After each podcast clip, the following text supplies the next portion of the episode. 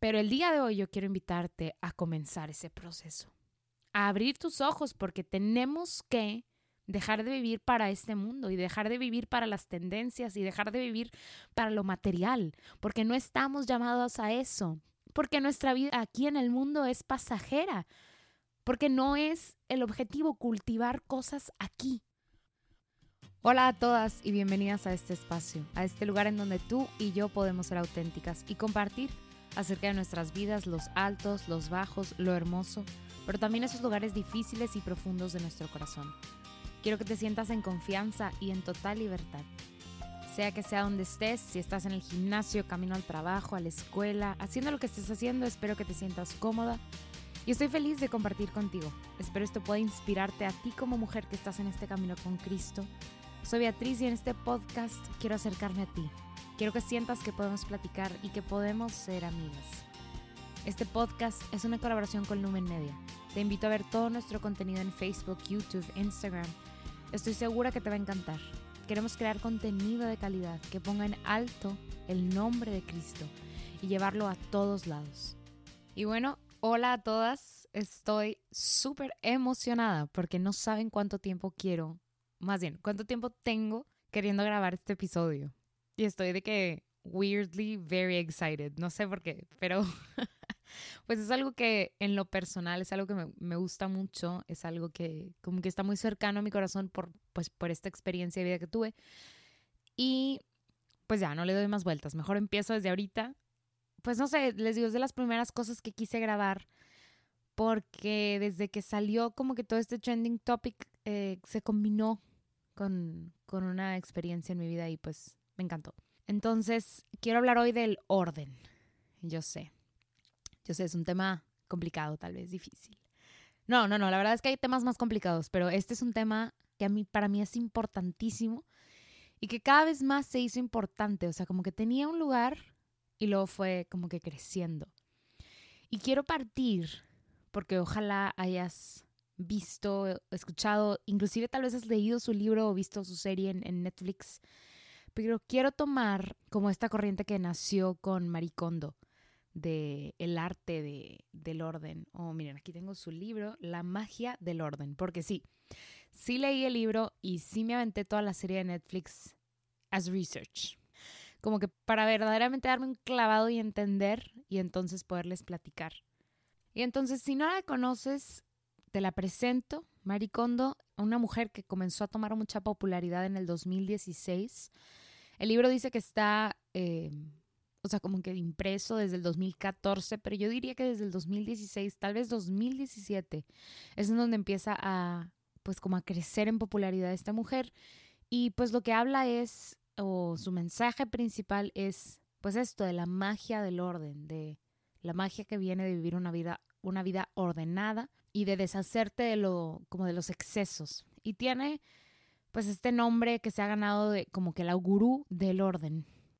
Después de leer su libro, como les decía, y de ver la serie, pues hay como que ciertas cosas que, que están, la neta, muy chidas, pero hay otras cosas que, que quiero, cosa que platiquemos, porque como que de repente se pone medio, este, pues así como que darle gracias a las cosas, o sea, lo material, pues no lo sé, pero está muy padre, entonces, o sea, y, lo que ella propone de cierta manera es, es algo muy padre, entonces quiero tomar este, como que esta corriente que ella popularizó, pero ponerla a los ojos de Cristo, que es pues lo que hacemos aquí, ver las cosas que pasan en nuestras vidas en la óptica del amor de Dios, como que con la visión del amor de Cristo. Entonces hay como dos cosas muy importantes en la, o dos, no sé, bloques en los que quiero dividir esta, esta plática o esta charla que estamos teniendo tú y yo el día de hoy. y la primera es precisamente la importancia del orden. O sea, yo diría que por mi experiencia de vida, en mi vida el orden es súper importante. O sea, verdaderamente el preparar el espacio físico alrededor de mí o el estar consciente del espacio físico alrededor de mí me da muchísima paz. O sea, el poder tener en orden lo que me rodea le trae mucha calma y mucha paz a mi cabeza normalmente cuando termina el día me tomo 5, 10 minutos, a veces 15, normalmente no son 15, pero de 5 a 10 minutos para ordenar las cosas. Si usé algo, lo vuelvo a colgar. Si usé unos zapatos, los vuelvo a acomodar. O sea, yo ya tengo esta rutina en mi vida diaria de, de, pues de orden, ¿verdad? O sea, que he ido construyendo con el tiempo. Pero en general, pues les decía el episodio pasado y, y se lo digo mucho a mis amigas que nuestro Dios es un Dios de orden. Creó todo este universo, este mundo. Y si te pones a ver los detalles, el Señor es súper ordenado con la creación.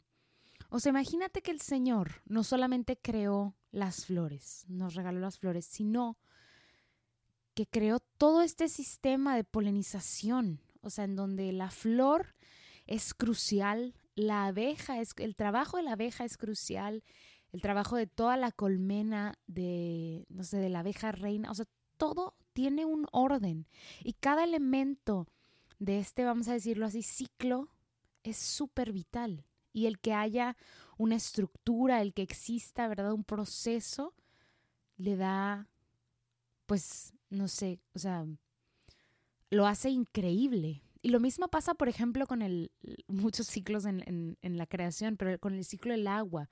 O sea, el Señor es tan perfecto y, pone atención a cada detalle. O sea, si te acuerdas cuando veíamos en la primaria el ciclo del agua de que pues está el mar y luego se y luego el, o sea, no sé, las partículas de agua eh, se evaporan y ni me acuerdo, pero me acuerdo mucho del ciclo del agua. Este, y que luego llueve y entonces luego el, el, agua está en la tierra y luego se vuelve, no, no me acuerdo, la neta, la neta, no me acuerdo, pero me acuerdo perfecto del ciclo, o sea, de la imagen en mi cabeza y me acuerdo que era no sé, súper claro que todo tenía un orden. Y así pasa hasta con las cosas más ridículas, o sea, cómo las partes de nuestro cuerpo están, están acomodadas, como todos los ciclos dentro de nuestros cuerpos como mujeres son perfectos. Y a veces, pues por lo que tú quieras y la evolución del cuerpo de la mujer, pues también hay muchas complicaciones, pero lo perfecto que son los ciclos dentro de nuestro cuerpo y lo bien sincronizados que están es increíble. Es increíble cómo Dios es detallista en cada aspecto. Y no, no nos crea, no, no, no tiene esta intención de crear todo cuanto existe en, en medio del caos. O sea, no, nuestro Dios en todo es ordenado y, y es meticuloso, ¿verdad? No que nosotras tengamos que ser meticulosas, ¿verdad? Y limpiar, no, o sea, de eso no se trata. Pero quiero hacer viva esta verdad de que el Señor es ordenado y de que el Señor tiene un tiempo para todas las cosas, inclusive en el proceso de cómo crecemos y nos desarrollamos. Y creo que eso se tiene que reflejar también en nuestras vidas. Creo que el Señor también lo quiere para nuestras vidas, para lo cotidiano de nuestros días. El Señor también lo, lo quiere así, porque así es todo cuanto Él creó, o sea, inclusive nosotros y nuestros cuerpos. Yo sé, o sea, vivimos en tiempos de caos y pareciera que no hay tiempo para estar ordenado, para tener una rutina, como decíamos en el episodio pasado, pero verdaderamente que tiene una bendición grande el tener orden en nuestras vidas y en nuestros espacios, en tu cuarto, si es que tú tienes tu propio cuarto, si compartes cuarto con alguno de tus hermanos, con alguna roomie o con tu pareja, es importante llevar el orden a nuestro espacio personal, a nuestro baño, a nuestra cocina, a nuestra sala. Es importante traducir este orden a nuestra vida, que no solamente es importante en la creación ni en nuestras agendas, sino también en los lugares en, en donde habitamos. O sea, no podemos aspirar a, no sé, hacer estas grandes obras por el Señor y vivir en medio del desorden y el caos. Porque ¿cómo vamos a traer este orden del Señor? O sea, ¿cómo vamos a imitar a nuestro Señor si en esto que es tan básico no podemos como transmitirlo? Yo sé que parece algo, algo ingenuo, ¿verdad? Algo tonto, pero no lo es. O sea, puedo testificar que viene, o sea, que hay una gran bendición y una gracia podría atreverme a decir que viene de conscientemente querer vivir una vida ordenada y transmitirlo al espacio físico que habitas. La hay, la hay. Y muy atado a esta primer, eh, este primer punto, este primer bloque, está el segundo. Y este es en el que voy a andar un poquito más porque aquí es en donde viene esta historia personal de la que les hablaba y donde viene como que el mero, mero meollo del asunto. y esta segunda parte es lo material, las cosas, los, no sé, cacharros, no sé cuál otra palabra popular usar, pero las cosas. Y es que estamos tan atraídos a veces a las cosas y, esto es todo, o sea, los electrónicos, nuevos muebles, eh, un edredón nuevo, la ropa, los zapatos, o sea, aretes, todo lo material. Pasa algo que, que queremos más cosas y queremos esto y el otro y, y, ya tenemos una funda en el celular, pero vemos otra y queremos otra porque está más bonita y, y ya tenemos, o sea, algunos pares de zapatos que están buenos y vemos otros y están en oferta y mm, con mayor razón se te antoja, ¿verdad? Comprarlos. Entonces, verdaderamente hay que, hay que admitirlo, a veces hay una desmesura con lo que adquirimos y a veces ni siquiera es comprar algo nuevo, sino pues que te regalen algo y guardarlo y guardarlo y empezamos, empezamos a guardar y guardar y tenemos, hermana, a veces tenemos los peluches que nos regalaron desde que nacimos y están empolvadísimos y de seguro están llenos de quién sabe qué. Y ahí los seguimos conservando y porque las memorias y porque el no sé qué y nos vamos haciendo de un montón y montón y montón de cosas. Y hace poco platicaba con, con algunas hermanas y, y hablábamos de estas, en Estados Unidos se hacen estas state sales en donde, pues vamos a decirlo así, una, no sé, una mujer muy grande, muy, muy viejita, vivía sola en un caserón y pues fallece. Y los hijos deciden no quedarse con la casa y este, ni sus cosas, nada más la venden la casa y pues hay ciertas empresas que se encargan de pues desalojar las casas. Y lo que hacen es que tienen estas estate sales en donde venden las cosas. No las rematan per se, pero venden todo lo que tenía la casa. Y pues estábamos hablando de cómo es una como manera bien padre, digo, si viviéramos en Estados Unidos, de aprovechar, pues, no sé, comprar algo muy fino, algo padre, pero pues a menor precio porque los están sacando de la casa, ¿no? Pero a mí se me venía a la mente como que, wow, imagínate esta viejita, el caso de esta señora, o sea, las cosas que coleccionó, cosas que tal vez eran súper importantes para ella, su ropa, o sea, la van a vender. O sea, su familia ni siquiera la quiso y ahora van a regalar, no regalar, pero van a vender todas estas cosas a quién sabe quién. Y lo que tal vez ella tanto anheló tener, ahora ya es pues propiedad de whoever wants it, ¿no? O sea, quién sabe. Y ajá, o sea, también hay otros programas en donde, o sea, de repente pasa esto que fallece alguien, pero, pero pues no, no hacen estas ventas, sino que van y tiran todo. O sea, se ve como recogen todo y lo tiran, o sea, cual, no sé, o sea, basura. Y entonces me, o sea, me ponen mucho en perspectiva de, wow, o sea, como les decía, lo que alguien tanto quiso, ahora es basura y ahora ya no sirve de nada. Y entonces es increíble, porque a veces, o sea, nos sentimos tan atados a nuestras cosas y no las dejamos ir. Y pues esto me recordó mucho y es en donde quiero retomar un poquito esto de Marie Kondo y de, de, esta historia que les quiero platicar, de esta anécdota de mi vida, o no sé, esta historia personal en mi vida que me llevó a verdaderamente hacerme consciente de lo que tenía y de lo que tengo. Y que me hizo desde los 12 años estar muy consciente. Y es que yo sé que todos tenemos una tía en nuestra familia, en el caso, pues yo sí la tengo y la tengo bien identificada. Una tía, un tío, un primo, un amigo que es radical. O sea, yo sé que todos tratamos de ser, o en, de alguna manera somos radicales y tratamos de hacer, pues, cosas locas por el Señor y nos aventamos. Pero en mi caso tengo esta tía que, desde que yo tengo memoria, es radical. Y hace las cosas como con, una, con un ímpetu extraordinario y siempre es como black and white, o sea, esto está bien y esto está mal y esto está mal y no lo vamos a hacer porque queremos llegar al cielo. Y así siempre ha sido.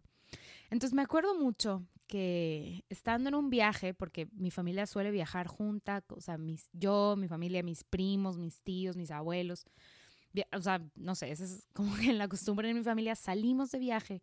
Y estando de viaje me acuerdo mucho que, tuvimos una conversación y mi tía nos dijo de cómo cuando, yo sé que es medio que un bold statement, pero de cuando estábamos, o sea, por ejemplo, teniendo cinco, o cuando tenemos cinco chaquetas en nuestro closet y solo usamos una, o solo nos quedan dos y realmente esas tres que están ahí nunca las usamos.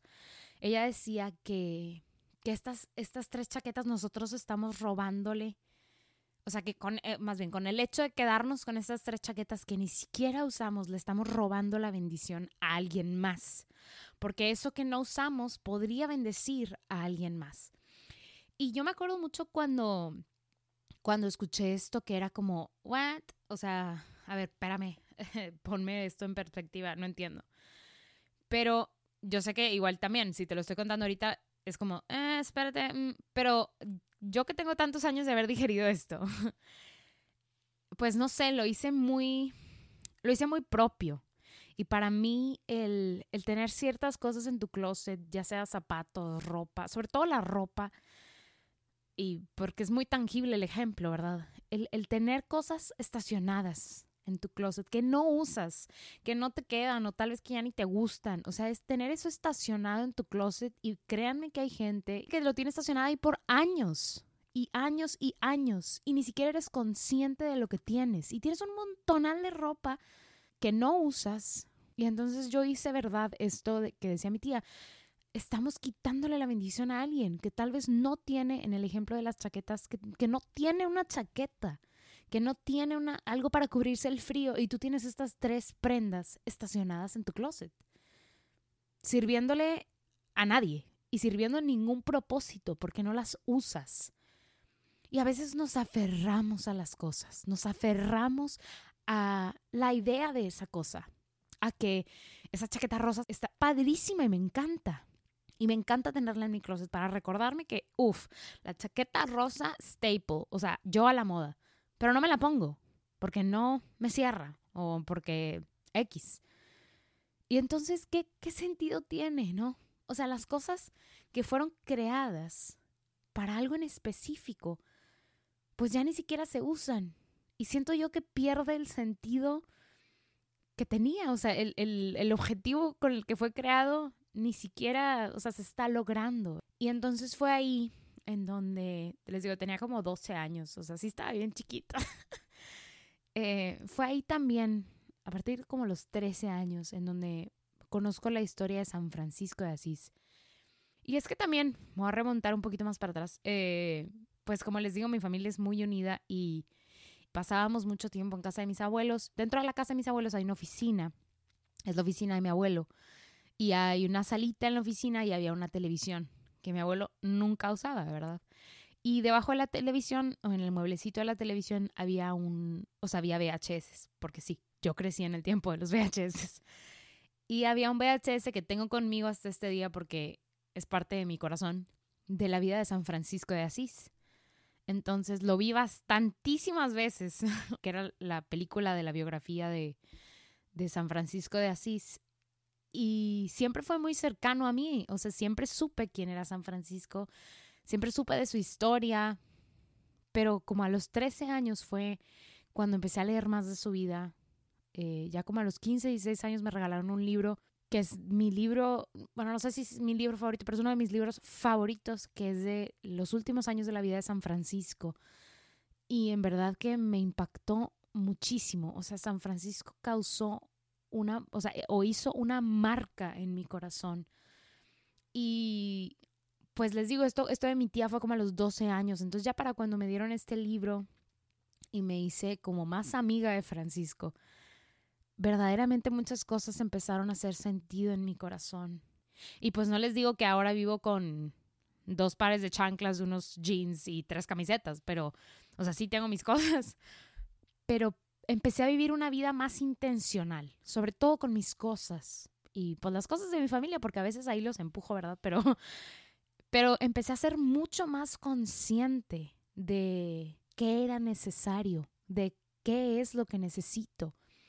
Porque Francisco es muy radical. Francisco es un personaje importantísimo en la historia de nuestra iglesia. Y pues sí, o sea, eh, el enamorarse, vaya, vamos a decirlo así, de la dama pobreza, es todo un proceso. El ir, ahora sí que tallando nuestro corazón para que deje de, de, buscar lo material es todo un proceso.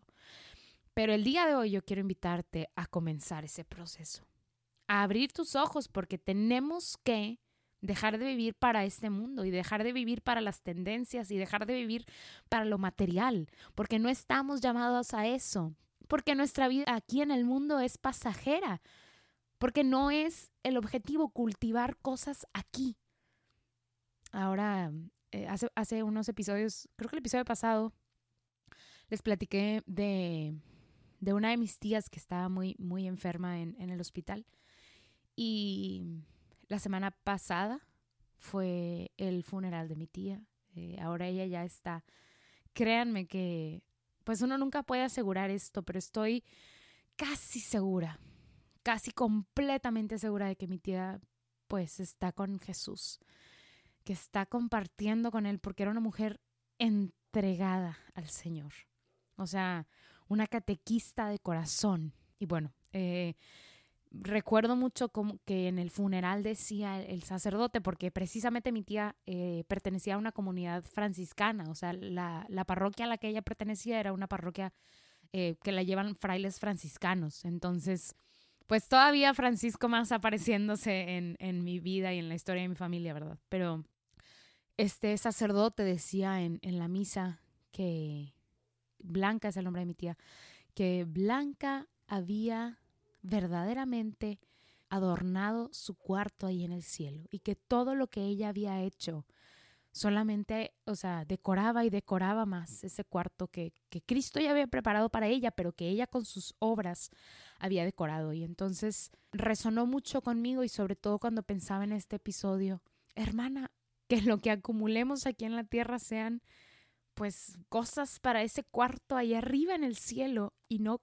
pues basura o cosas materiales que un día tal vez van a ser basura, tal vez que ni siquiera nuestra familia va a querer y van a terminar verdaderamente en la basura, como les platicaba de los programas al principio.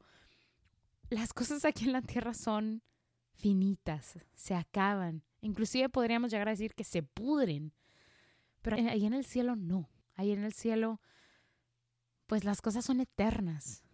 Y, y que nunca se nos olvide que lo que nos estamos debatiendo es la vida eterna y es una eternidad con Cristo o pues lo contrario, una eternidad sin Él. Entonces, yo quiero proponerte algo, proponerte ser un vehículo de bendición. Que lo que sea que tú tengas que pueda bendecir a alguien más, lo haga.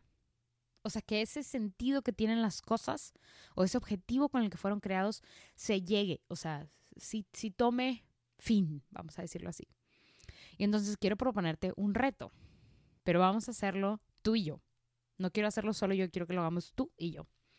Y es que en el fin de semana que viene, porque esto, se sale, esto sale los miércoles, entonces el fin de semana que viene, o si estás escuchando esto en lunes, martes, miércoles, el fin de semana, porque yo sé que tenemos rutinas medio apretadas y que a veces no tenemos chance, pero tómate tres horas. Yo sé, son un chorro. Tres. Si son muchas, dos. Pero lo que quiero que hagas, y ahí es donde entra medio que el Marie Kondo, es que toda la ropa que tienes colgada, toda la ropa que tienes doblada, la pongas en tu cama, arriba de tu cama. Y así como le hace Marie Kondo, que es algo súper padre que tiene, lo pongas en tu cama, todo lo que tienes. Y con tus ojos veas toda la ropa que tienes porque verdaderamente te maravillas. O sea, a veces es demasiada ropa, me ha pasado, que dices, ¿qué es esto? Ni siquiera me pongo tanta ropa, porque a veces nos ponemos la misma ropa, o sea, los mismos cinco cambios, lo repetimos y lo repetimos y lo repetimos. Que veas todo cuanto tienes, saca todos tus, todos tus zapatos y prenda por prenda, bebiendo, que te, o sea, bebiéndolas todas. Yo te quiero retar a que te quedes solamente con lo que has usado en los últimos seis meses. Claramente, sí, digo, ahorita estamos en, en invierno, pero si es, si es el traje de baño de verano, pues claramente no te lo has puesto. Pero pues eso es un item especial, ¿no? Pero si no te has puesto nada en los últimos seis meses, o sea, si en seis meses, es más, si quieres en un año, si no te has puesto eso en un año, sácalo, sepáralo, o sea, a un lado. Y ponlo todo, o sea, eso en una bolsa. Y, por ejemplo, lo que hace Maricondo es que con lo que no te quieres quedar, o sea, lo doblas muy bonito, según ella, o sea, según su, no ella, pero según su proceso, lo doblas súper bonito y le das las gracias. O sea, tú le das las gracias a la prenda. Y yo cuando leí eso fue como, mm, no le voy a dar gracias a la prenda, pero esta es una súper oportunidad para darle gracias al Señor. Por eso, por eso que te bendijo, ¿verdad? O sea, por cómo te ha bendecido a través pues de proveer para ti, para tu familia, de poder que, o sea, de poderte permitir tener todas estas em, piezas de ropa con las que disfrutas de tu vida aquí en la tierra. O sea, en lugar de darle gracias a la cosa esa, material que no tiene vida, darle gracias al Cristo vivo, al Dios vivo, de todo cuanto te ha bendecido y de cómo te bendice a través de tus cosas materiales. Porque todo esto que tenemos aquí en la tierra, ya sea tu celular, tu laptop, o sea, todo esto que tenemos son regalos y bendiciones que el Señor permite en nuestras vidas, porque no se mueve la hoja de un árbol sin que sea la voluntad del Señor. Y entonces todo esto viene de Él, todo esto es gracias, estos son regalos que no merecemos, porque aunque trabajemos muy duro, pues no lo merecemos. Es el Señor que nos, pues nos consiente de cierta manera. Sí son el fruto de nuestro trabajo, pero es, nuestro trabajo es un regalo del Señor. Hacer vivo esto, que no se mueve la hoja de un árbol sin que sea la voluntad del Señor.